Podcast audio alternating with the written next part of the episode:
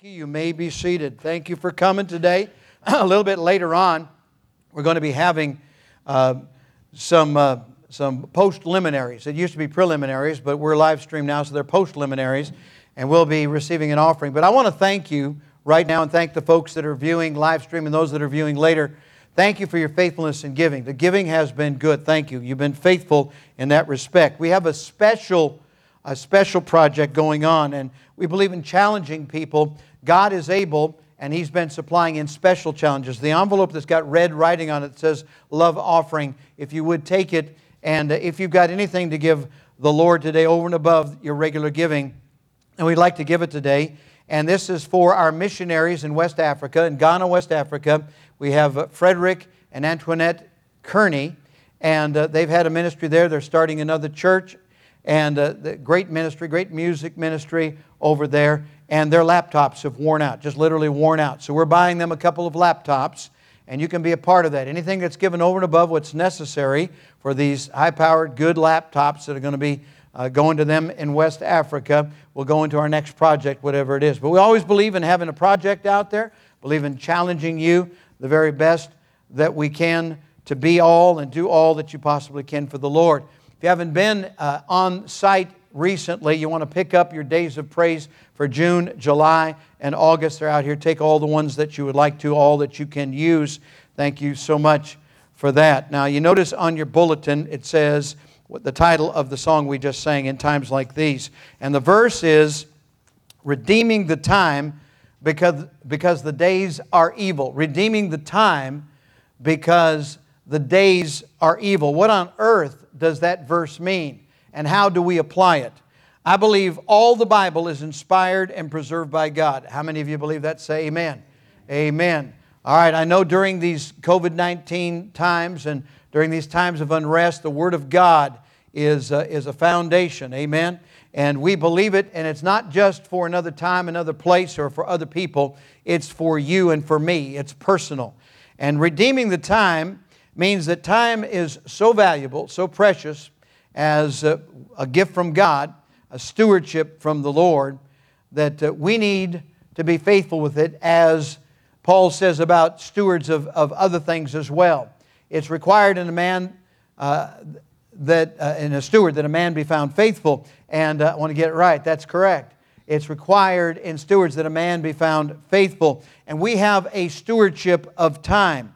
We need to let the Holy Spirit direct and control us. Can I get an amen on that? You know, the Holy Spirit is God. He's God, uh, the third person of the Trinity. He's inside of every born-again believer. That's right. And you hear Him guiding you into all truth through the Word of God. And He is there, and we need to listen to Him about controlling and managing our time, managing our resources. We, and we need to be submissive. We need to say, yes, Lord. We need to say, Lord, whatever you say. We need to become disciplined people in that sense, allowing the Holy Spirit to guide our thoughts, allowing the Holy Spirit to guide our emotions. It would be very easy for us to get emotional one way or another during these times, wouldn't it? What, you did what to me? You pulled out in front of me? What? What do you, who, who do you think you are? Right? It's possible to become irritated and to overreact and not respond as Jesus Christ would respond in every situation. So let's invest in eternity by seeking His will for each day, for each hour, for each minute, and each moment. And to that end, I think we need one more clock. Come on, smile now. We need one more clock. You say, boy, I hope he watches that closely today. No, uh, never have been a slave to the clock when it comes to preaching the Word of God. But can, can you imagine... You know, this, this uh, I guess, down at the at the C V S or whatever uh, place I bought this, this probably costs, uh, let's see, it says remove before using. Okay, here we go. Now I can use it. All right. I couldn't see through that clear plastic. I'm sorry. Um, maybe fourteen dollars, fifteen dollars, sixteen dollars, something like that, right? I mean, it's maybe twelve dollars, ten dollars. I don't know what you give for a clock uh, with batteries, but there it is, an old-fashioned clock with hands on it. Mickey's hands are on the eleven and almost on the three. All right, there you go. So can you imagine me just tossing that against the wall? You say, that'd be a waste. But how much more of a waste is for us not to use the time that God has given us as He desires us to use it. What if, what if time, I'm talking about days and hours and uh, minutes and seconds and moments, what if they were money? What if they were a, a form of currency? Would you just, would you just take your wallet and throw your money out? Would you throw it away? No. Mo- most people, reasonable people, do not waste their money that way. They don't just throw it away. And we need to be God-directed Christians in these challenging times. We don't want to throw our time away. If, um, if this is worth, you know, twelve dollars, fifteen dollars, whatever it's worth, eight dollars, I don't know. The price is coming down. Do I hear five? Anyway, uh, if, if, if it's worth that and throwing it away is a waste, how much more of a waste is it throwing away time? Come on. Time and opportunities. How much more of a waste of time? If you've ever had to sit, if you were forced to sit during the COVID crisis or dur- during any other time in your life, you get an antsy feeling, don't you? Now, don't tell me you're perfectly comfortable with it. Nobody's per- you're feeling antsy. You feel like you ought to be doing something. You feel like you could be doing something. And, and that's there's a reason for that. Somebody built some character into you somewhere. You feel like you ought to be doing something. You ought to be producing something or doing something positive. That's because time is more valuable than money, than currency. A person can lose all their money and gain it all back, but you can't get any time back. And it says, redeeming the time because the days are evil. That means we ought to value our time so much that we would treat it more valuable than money itself. It's been a momentous, speaking of moments, it's been a momentous week, several weeks, hasn't it? Uh, These moments are etched in our minds, our imaginations, in our hearts. There have been memorial observances. There have been protests. You say, preacher, what do you know about protests? You've never been down for the cause. You've never, oh, oh, you don't know me. You don't know me. This preacher has known many hours being the only one, for whatever reason, that was willing to stand in front of an abortion clinic in California and have people go by and spit and swear and call me all kinds of names. Finally, another preacher came and stood alongside me. Now, I'm not, I'm not as peaceful as protests ought to be. Protests are right in this country, but they ought to be peaceful. Come on! They ought to be peaceful. I'm not picking on anybody. I'm just saying they ought to be peaceful. If you're going to quote anybody to me, go ahead, quote chapter and verse. But they ought to be peaceful protests. And I couldn't, I couldn't, because of the way I'm wired, I couldn't be in that protest. I recall seeing the footage of the folks in front of the abortion clinic, a peaceful protest in a California city where the, where the law enforcement officials came and started carrying people off. And they picked up a little ninety-eight pound woman and dropped her on her face on purpose. I remember seeing that. And I, I told somebody, I can't do that because the Apostle Peter would come out of me right now. That would be it. I would not, I, I could not stand that. There's too much, I mean, you know, I'm not as spiritual as some of you out there, all right? That, that would come out of me. But I know what it is to protest peacefully. And we've seen protests. And we've seen so many graduations, different kind of graduations. This is a different time. Virtual graduations, right? Virtual graduations on, up on, on a screen. And very creative ways of graduating due to all that we've gone through. And let me just say this. This week has also included a very meaningful, quiet, brief getaway for my sweetheart, as of yesterday, fifty years. Yesterday was our fiftieth wedding anniversary. Amen. She's the one who deserves a round of applause on that. Amen. June sixth, nineteen seventy, We walked down and out. She walked down the aisle. I sang to her. How many of you heard the song? You heard the song? Yeah. Sang it on devotions yesterday, if you're catching the shepherd. And uh, fifty years. Pleasant, pleasant time, happy time to reflect. And sweetheart, I'd marry you again. With tiny tears that glistened, my eyes were fixed on you. And thinking of the life we'd share, we softly said, I do. Our hearts were knit together from the time we first met, and memories were gathered that we will never forget. While daily living life with you, you saw the, the real me, and still you chose acceptance, a loving mystery. With many happy times gone by and others when we cried. Some days we'd share so endlessly, while other days we'd hide. With all the ups and downs we've had in learning to be friends, I know that in this heart of mine, I'd marry you again.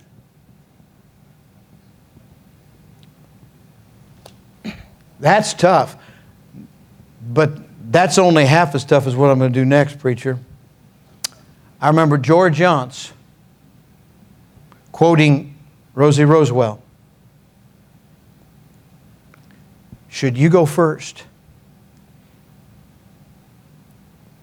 And I remain to walk the road alone. I'll live in memory's garden, dear, with happy days we've known. In spring, I'll wait for the roses red.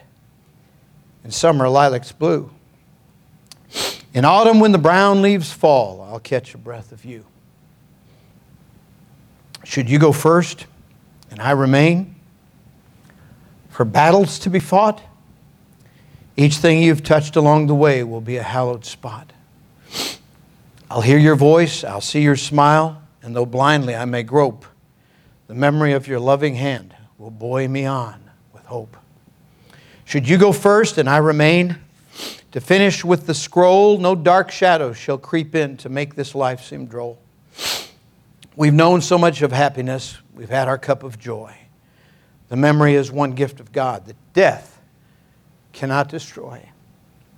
Should you go first and I remain, one thing for sure we know, we'll meet again in that bright land beyond the golden shore. God's great salvation we've received through Jesus' matchless name, and in heaven reunited, we shall never, never part again.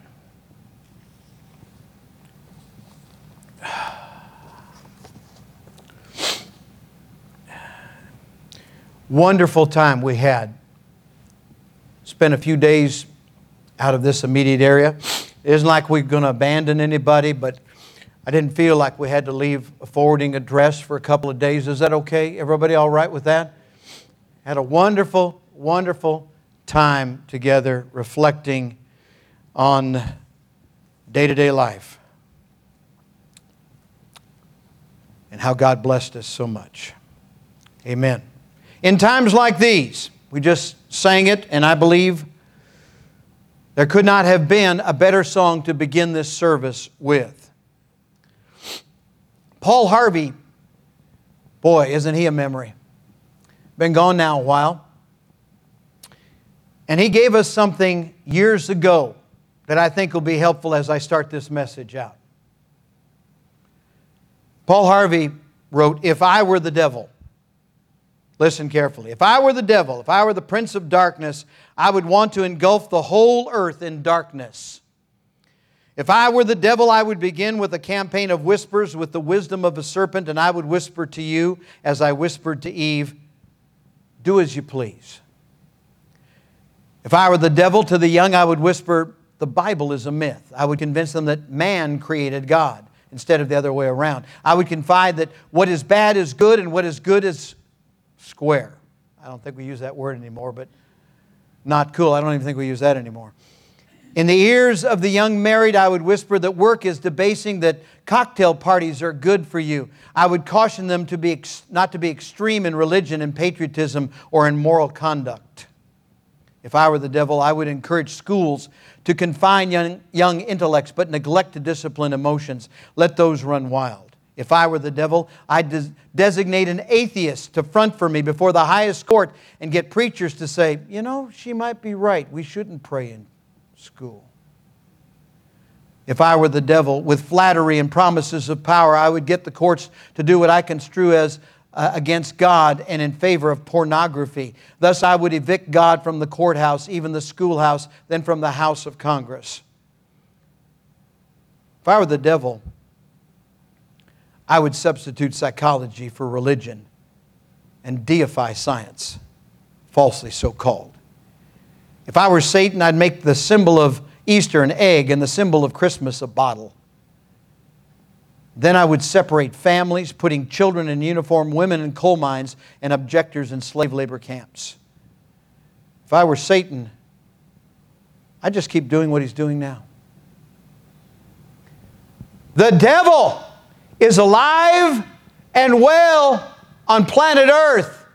The little paperback book in the nineteen seventies declared, and he is. He's alive and well on this earth and having a heyday. But God is greater. Greater is He that is in you than he that is in the world. I've read the back of the book, and I know we win. Praise the Lord. And so while we balance our preaching, and have always balanced this ministry that way, I remember something else Paul Harvey said. He said, I've never seen a monument erected to a pessimist. And that's the truth. I'm glad I know Jesus Christ. I know whom I have believed, and am persuaded that He is able to keep that which He's committed unto me against that day. Let's be truthful. My mom said it. The future is as bright as the promises of God. So you may look around and see the darkness with which the devil wants to engulf mankind. And I want to give you the good news. The good news. nineteen forty-two, R E Winsett wrote a song. A couple people sang it, but it didn't get very big until nineteen sixty-nine. A group of four fellas from Nashville sang it, and it became the Dove Award winner. And it goes like this. Troublesome times are here, filling men's hearts with fear. Freedom we all hold dear, now is at stake. Humbling your heart to God, saves from the chastening rod. Seek the way pilgrims trod, Christians awake. Why?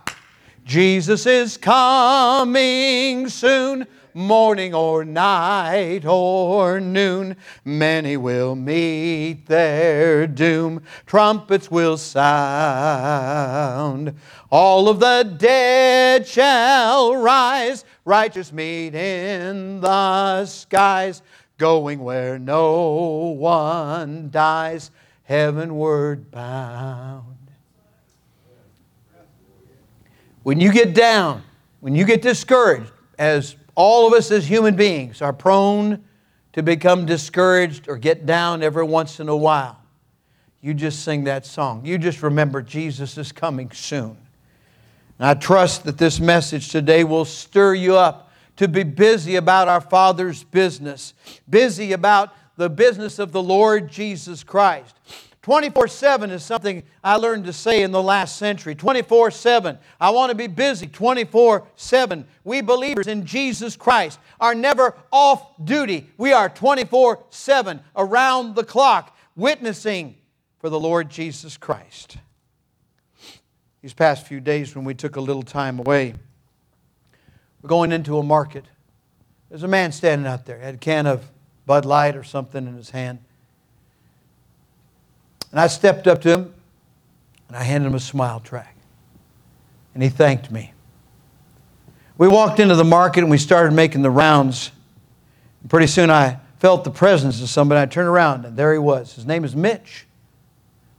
Mitch said, can you come here? He said, I read this all the way through. I read this all the way through. He said, I drink. He says, I'm a drug addict. I read this all the way through. He said, you're a man of God, aren't you? And he said, you're a Jesus man, aren't you? Now, I can't say that I've always gotten that response everywhere I've been. But don't you want people to look at you and say, you're a Jesus man. You're a Jesus woman, aren't you? You're a Jesus man. Jesus is coming soon. What we're seeing around us just simply confirms the truth. In times like these, we need to be prepared. We need to be ready always to give an answer of the hope that is within us.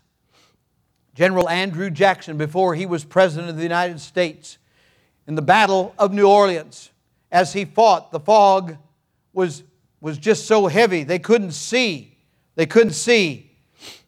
Andrew Jackson's army was to make its stand. As General Jackson rode out to inspire his poorly equipped troops, a young soldier inquired, "But General, sir, how can I fight and defend myself against an enemy I can't see?" General Jackson said this, "Sooner or later, your enemy will show himself, and you'll know what to do." And in your future life, if you survive this, you'll be confronted by many unseen enemies of your hard-fought liberty, but they will show themselves in time, time enough to destroy them. I like that. I like what he said. One of the goals of those who are enemies of this nation is to belittle the American founding fathers, imperfect as they were, and yet they founded this nation upon eternal principles in the Word of God. As imperfect as they were, they strove to do something right, to establish on this continent something that was brand new, so that the Lord could look down and say, they're imperfect, they're sinners, but I'm going to bless them anyway. And God's hand of blessing has been on this nation two hundred plus years. All during the time that we were making all kinds of mistakes, and we're still making mistakes. But thank God we have taken time to acknowledge Him.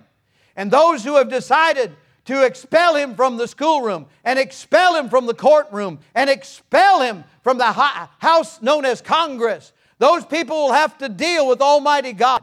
This nation is what it is today because of the Lord. And if we're going to ever be what we ought to be, it will be because of the Lord. That's it. Plain and simple. Gus Hall, leading spokesman for communism in the United States, said at the funeral of Eugene Dennis, "I dream of the hour when the last congressman is strangled to death on the guts of the last preacher. And since the Christians love to sing about the blood, why not give them a little of it?" You say, "Oh, it's not that radical anymore." Oh, it's worse than that. It's worse than that. They don't love God, and they don't love those of us who love God. And they're out to destroy something that God has given to us as a sacred trust. And I'm going to stand for Jesus, and I'm going to stand for what He's allowed this people on this continent to do and accomplish for the glory of God. For you see, the Lord looked down and He said, "I'm going to bless that nation." And then He said, "I'm going to give you a stewardship. You have the gospel of Jesus Christ. It's your turn now to take it around the world." How are we going to do that? How are we going to do that? It has been said a nation can survive its fools, even the ambitious, but it cannot survive treason from within. An enemy at the gates is less formidable, for he is known and he carries his banners openly. But the traitor moves among those within the gates freely, his sly whispers rustling through all the alleys, heard in the very halls of government itself. For the traitor appears no traitor. He speaks in the accents familiar to his victims, and he wears their face and their garments, and he appeals to the baseness that lies deep in the hearts of all men. He robs the world of a nation. He works secretly and unknown in the right to undermine the pillars of a city. He infects the body politic so that it can no longer resist. A murderer is less to be feared. And those words were spoken and written by none other than Cicero centuries and centuries ago. And they are truer today than they were then. Several weeks ago, I gave a quiz to our Sunday school, as I do each week. And the quiz question, where in Joel do we read about multitudes in the valley of decision? The answer was Joel three fourteen. This has prophetic significance, future significance, for it speaks of the day of the Lord. The multitudes in the valley of decision has often been perhaps preached out of context by those in evangelistic and missionary conferences, but it has to do with the day of the Lord, a day of doom and gloom, a day of judgment. We've sung about in times like these, what do we need to do? We need to redeem the time because the days are evil. We have a responsibility to value time and to use it as God intended it to be used. If you're taking notes, put this down.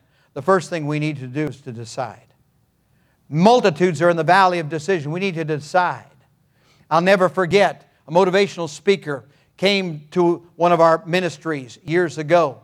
And he sat down with us, and this was a man who was paid much money and he had donated his time to our little church. We had grown so rapidly, and he said as he looked around the circle of men who had expectant eyes and were waiting to hear what he had to say, something profound, he said, the first thing you have to do is to decide to decide. You've got to decide to decide. Indecision in the matter of right and wrong is just like deciding incorrectly.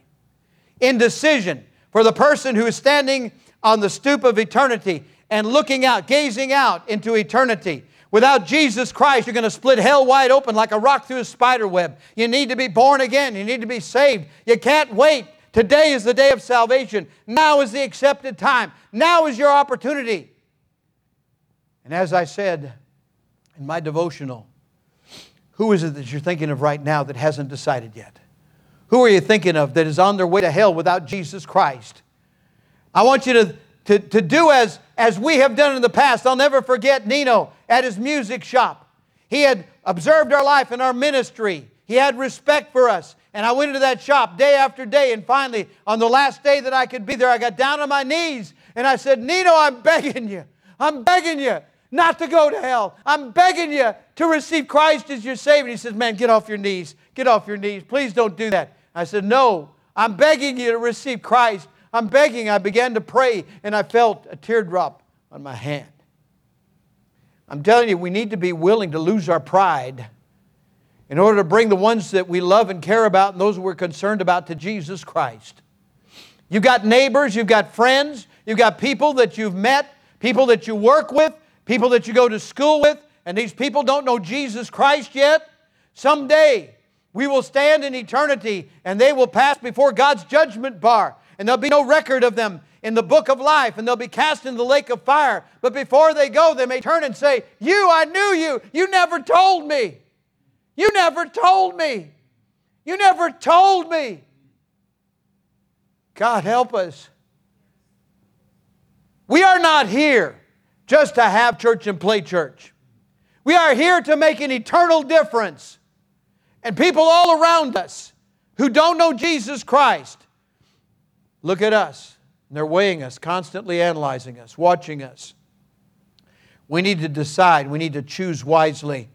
In Joshua chapter twenty-four and verse fifteen, the old general stood up before his troops and he said, and if it seem evil unto you to serve the Lord, choose you this day whom you will serve, whether the gods which your fathers served that were on the other side of the flood, or the gods of the Amorites in whose land you dwell. But as for me and for my house, we will serve the Lord.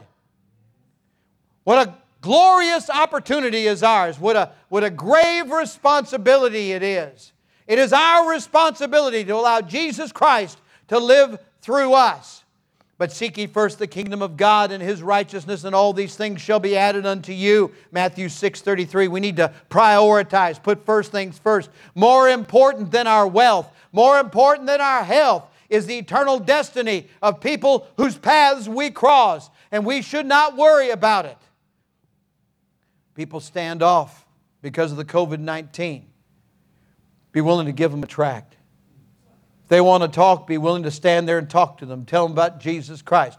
You say, but what about the COVID? I'm not saying anything that is unsafe, because in the Great Commission, if you read it correctly, It says that those that took the gospel everywhere could take up poison, could take up snakes, and they would be protected. That is not to say that we're going to institutionalize it and drink poison in church or take up snakes in church like they do up in the mountains. But that means if in the course of serving God and doing God's business, I inadvertently take something into my system, I inadvertently get bitten by a snake, my God, whose business I'm taking care of, will take care of my business.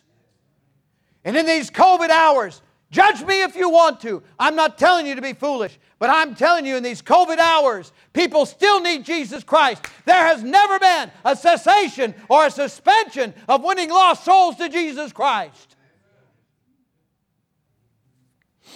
We need to put si- the, the, the, the silly, childish attitudes aside when it comes to deciding the things that are of eternal value. That we henceforth be no more children, tossed to and fro, carried about with every wind of doctrine by the sleight of men and cunning craftiness whereby they lie in wait to deceive. People can sell you a bridge or sell you underwater property when you are emotionally uh, vulnerable. Instead, we need to be strong in the Lord and the power of His might. We need to put on the whole armor of God. We need to set things in order, just like Paul told Titus. That's why I left you in Crete. You know why God left you?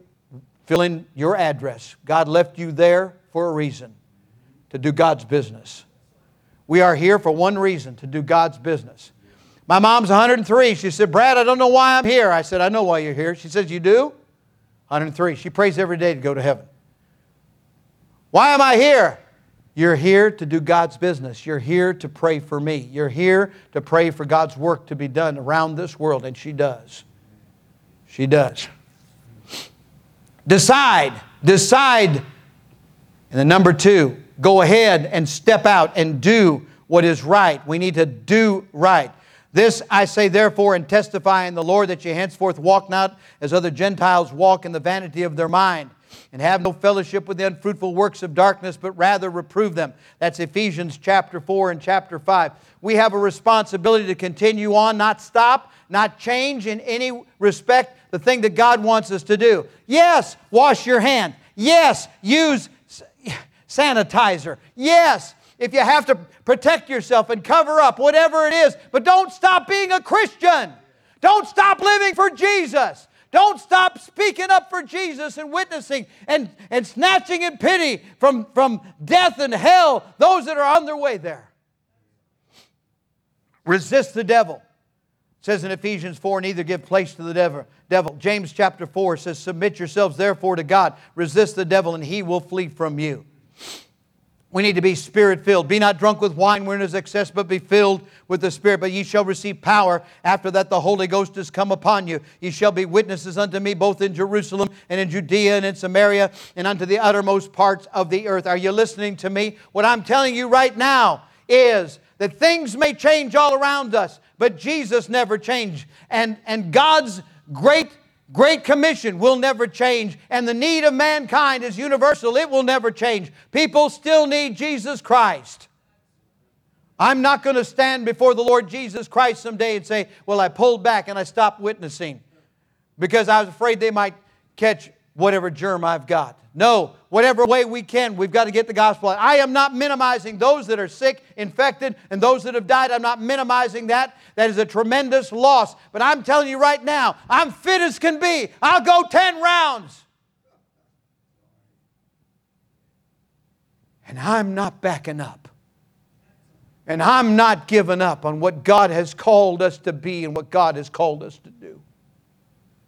Just as soon as it's safe, we'd like to have all the folks come back. Just as soon as it's possible, we want to get all those kids back. Just as soon as it's safe, we want to get all the ministries back. And I was telling, I was telling Tyler about it.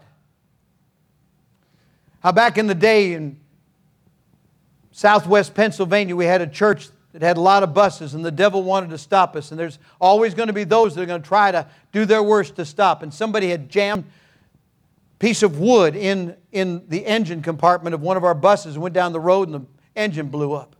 I stood up in the pulpit and I said, I am not going to minimize how serious this is. I'm not going to minimize how bad the threat is, but I want you to know this. Every bus that the devil blows up, I'm going to start two more routes. In your face, Satan. Because greater is he that is in me than he that is in the world. Satan has not run up the white flag. Satan has not given up. He is going at it just as much. During this time, there's been an increase of people in terms of, of alcohol abuse and, and suicide and relationships breaking up. The devil is at work. God is greater. We need to decide. We need to do. We need to step out. We need to evangelize. We need to be right with God and share the good news of Jesus Christ. And we need to do it. How do we need to do it? Number three, spirit-filled, as I said. We need to keep on singing. Sang it the other day. It'll be on one of the devotions coming up. The world didn't give it to me, and the world can't take it away. The world didn't give it to me, and the world can't take it away. This happy face that I'm wearing, Jesus put it there to stay. And the world didn't give it to me, and the world can't take it away. Amen. Amen. Amen. We're not going to just have church. We're having church today, but we're going to be the church. Amen. Outside these four walls. Bob Hughes used to say that. The missionary who planted the Bible Baptist Church in Cebu City in the Philippines, the church that became the largest in the world, had over thirty thousand in Sunday school. They were winning souls to Christ. I had the privilege to preach there, preached to eleven thousand adults at one time. What a wonderful privilege that was. He said, if we can just get the church outside these four walls, we can make an eternal difference. We can start to do what God has called us to do. We can start to be what God has called us to be. Don't faint, no matter what. These are evil days. Doctor Dennis Leatherman up here in Maryland preached a message, enabled for the evil day, having done all to stand. This is an evil day in which we live. This is a day that's characterized by evil. The evil one wants to be in charge. He wants to be, as he is spoken of, the God of this world. He wants to be the God of individual lives and families and businesses and governments and, and whatever he can be in charge of, he wants to be in charge of. You talk about being on a power trip. The devil is on a power trip twenty-four seven. He has not given up. Therefore, seeing we have this ministry, we have received mercy, we faint not. Second Corinthians four one. And let us not be weary in well-doing, for in due season we shall reap, we shall reap, we shall reap, if we faint not. Think about that. The sin all around us is pervasive. I'm telling you right now, when I get more time, I'll bring a message on it. But you know as well as I do, it's as close as that electronic device that's in your hand. Come on now, it's quiet in here. Devil will come to you any way he can. He'll try to come to you through that thing if he possibly can. You better get a filter on it. You better stay prayed up. You better know what your kids are watching. I'm talking twenty-four seven. The devil wants to destroy you. He wants to destroy me. He wants to stop us. Any moment someone may step through that door and say, I'm sorry, you can't have church anymore. And I'd say, well, thank you for that announcement. Everybody take your Bibles out. We're going to read some more. We're going to preach some more. We're going to have church some more. God has called us to a ministry of saving the lost before it's too late and helping those that have been saved to grow in grace so they can do the same thing and help save the lost. Jesus is the only one that saves, but He has said, you're my hands, you're my feet, you're the ones that are going to do this. God bless you for being here today. Would you bow your heads and close your eyes? Every head bowed, every eye closed, nobody looking. And how many of you today would say, preacher, something in that message stirred my heart, spoke to my heart. Slip your hand up. Something spoke to my heart. God bless you. Something spoke to my heart. Amen. Amen. May we have a desire to be more like Jesus. May we have a desire to let Him live through us today and make a difference in the lives of so many others. All right, redeeming the time. Let me ask you this. Do you know for sure if you died right now that you'd go to heaven? Everybody listening, are you positive that heaven is your home? Right now, would you pray from your heart to God and mean it? Something like this. Dear God, I admit that I'm a sinner. I deserve to pay for my sins. I believe Jesus died to save me. Right now, I receive the Lord Jesus Christ into my heart as my personal Savior. Please take away my sins and take me to heaven when I die.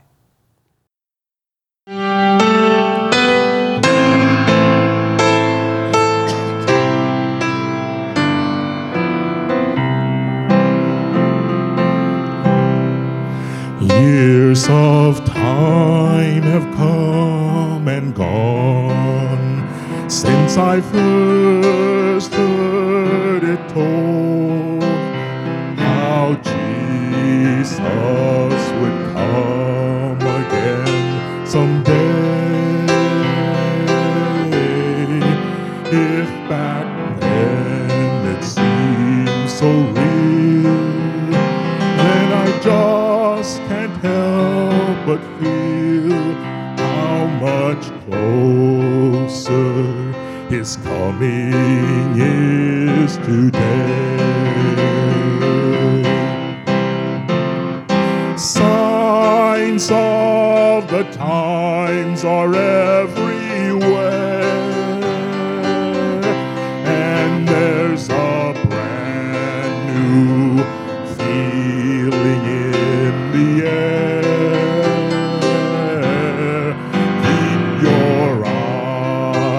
Upon the eastern sky, lift up your head, redemption draweth nigh.